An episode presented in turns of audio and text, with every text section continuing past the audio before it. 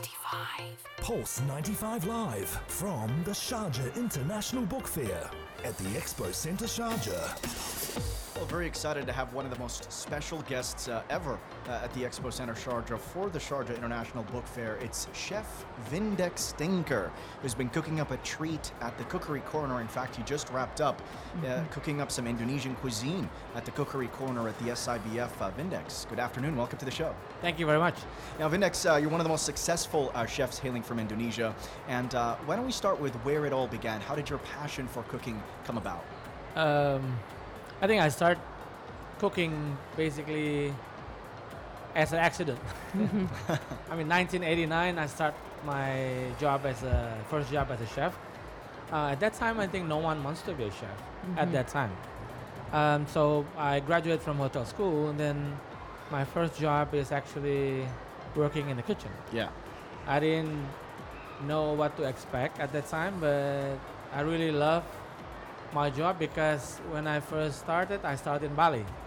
So I, live in Jakarta, so being working in Bali is one of the aim for many. So I said, okay, it's good.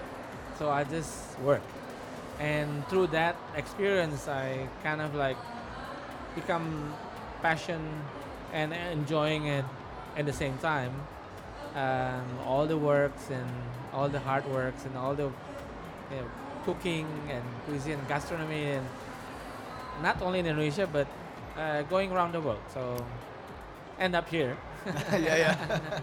That's interesting. Now, Chef, how do you reflect your um, culture and your recipes and your way of cooking? So let's talk more about the Indonesian cuisine. yeah um, I think you know I started as Indonesian chef during my first work uh, so not many Indonesian actually know Indonesian food because um, it's not in the curriculums uh, so it's, we know more French cuisine uh, Western gastronomy more than Italian, more than mhm. Indonesia so only a few and but now it's become uh, changing and, and I think more more student more people understand more about Indonesian cuisine Indonesian cuisine is all about spices Mhm.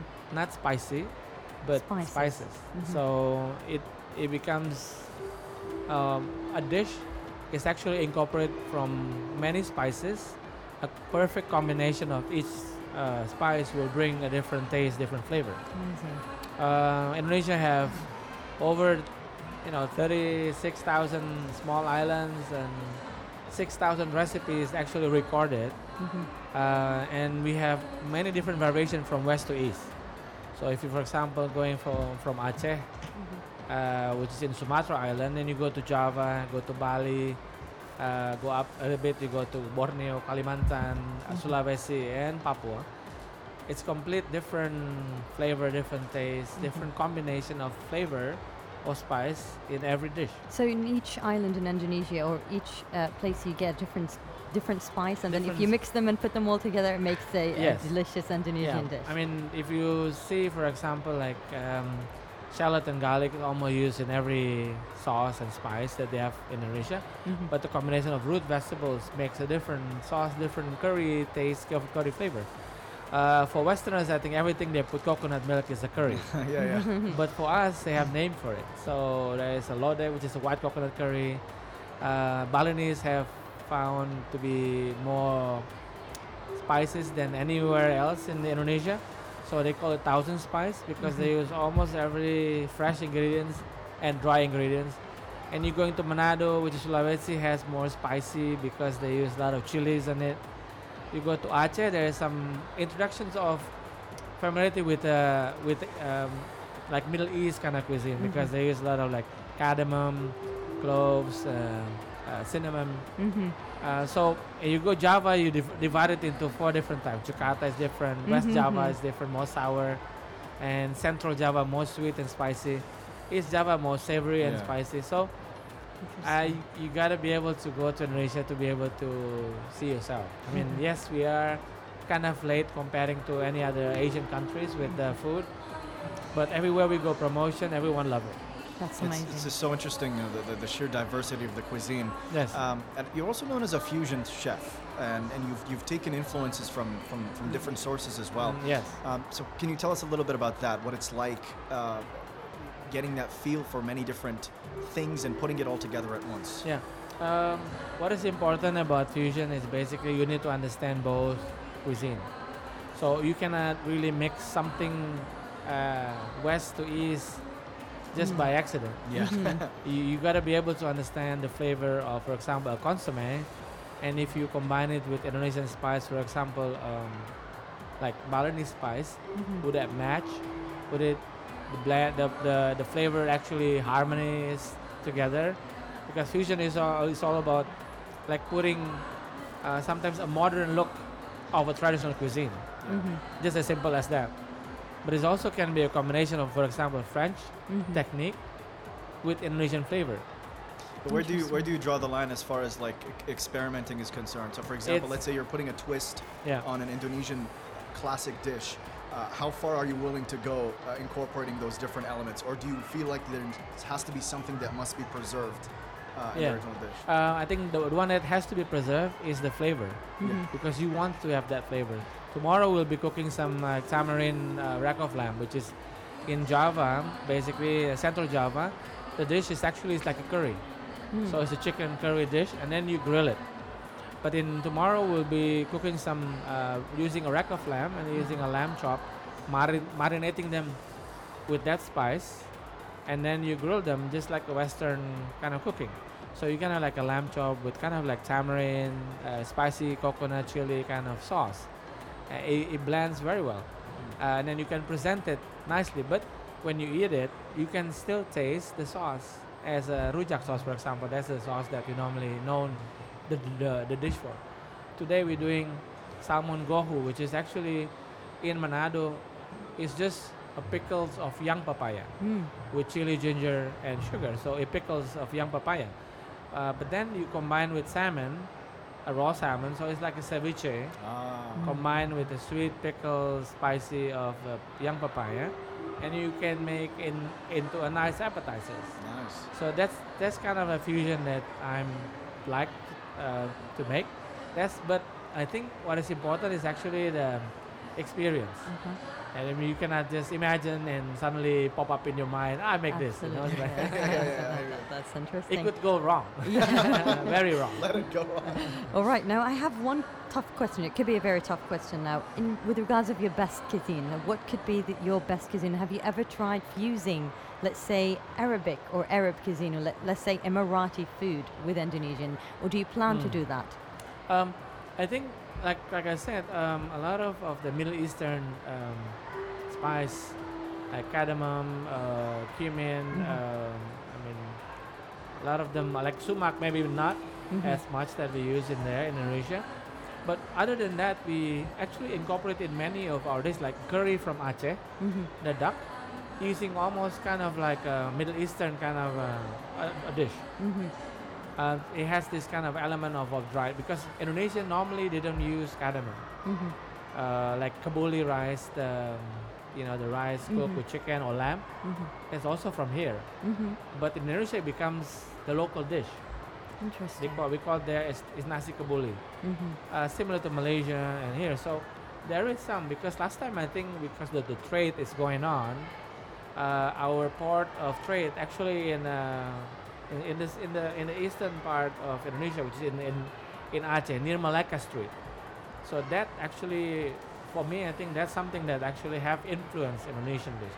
So for me, I haven't actually doing exactly like Emiratis uh, with Indonesian, but it could be done because it has the similarity of some spices that we have. Interesting. And uh, Vindex, uh, also interested in your relationship with food. What does food mean to you? Food is for me is it's life. It's my life. It's food because I mean Indonesian. I mean not Indonesian, as a chef, you always work with food. You go out, you eat. You at home, you cook.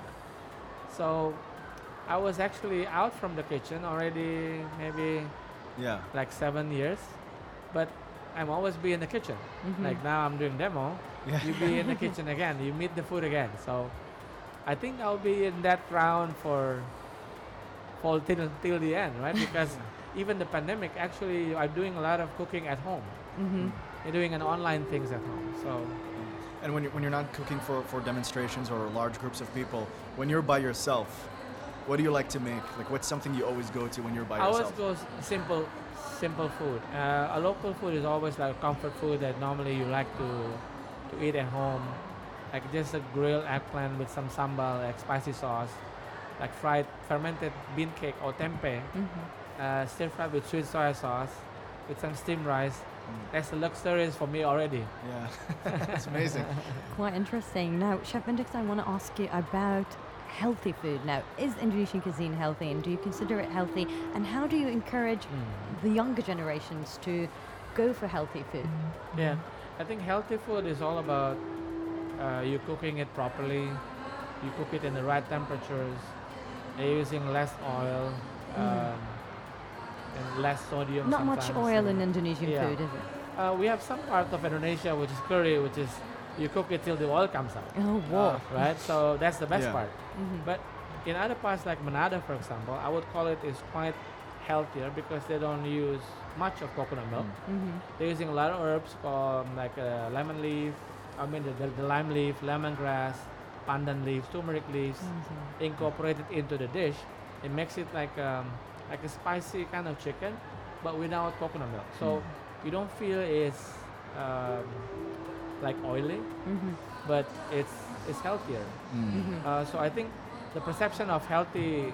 I mean, some some people say healthy always not good because Yeah, you yeah. know, Yes. it That's has to be bland, has Yeah. to be, I mean, no, not oil or thing. But in some ways, if you're using a good oil, Mhm. like for example, non-coconut oil is becomes uh, gaining popularity of, of, of virgin coconut so. oil, Mhm. Yes. and using an olive oil instead of a normal oil, Absolutely, then, then yes. that that things could Yeah. could help, and maybe a balance would would be the best way to say a healthy uh, food Mm. because Indonesian love fried.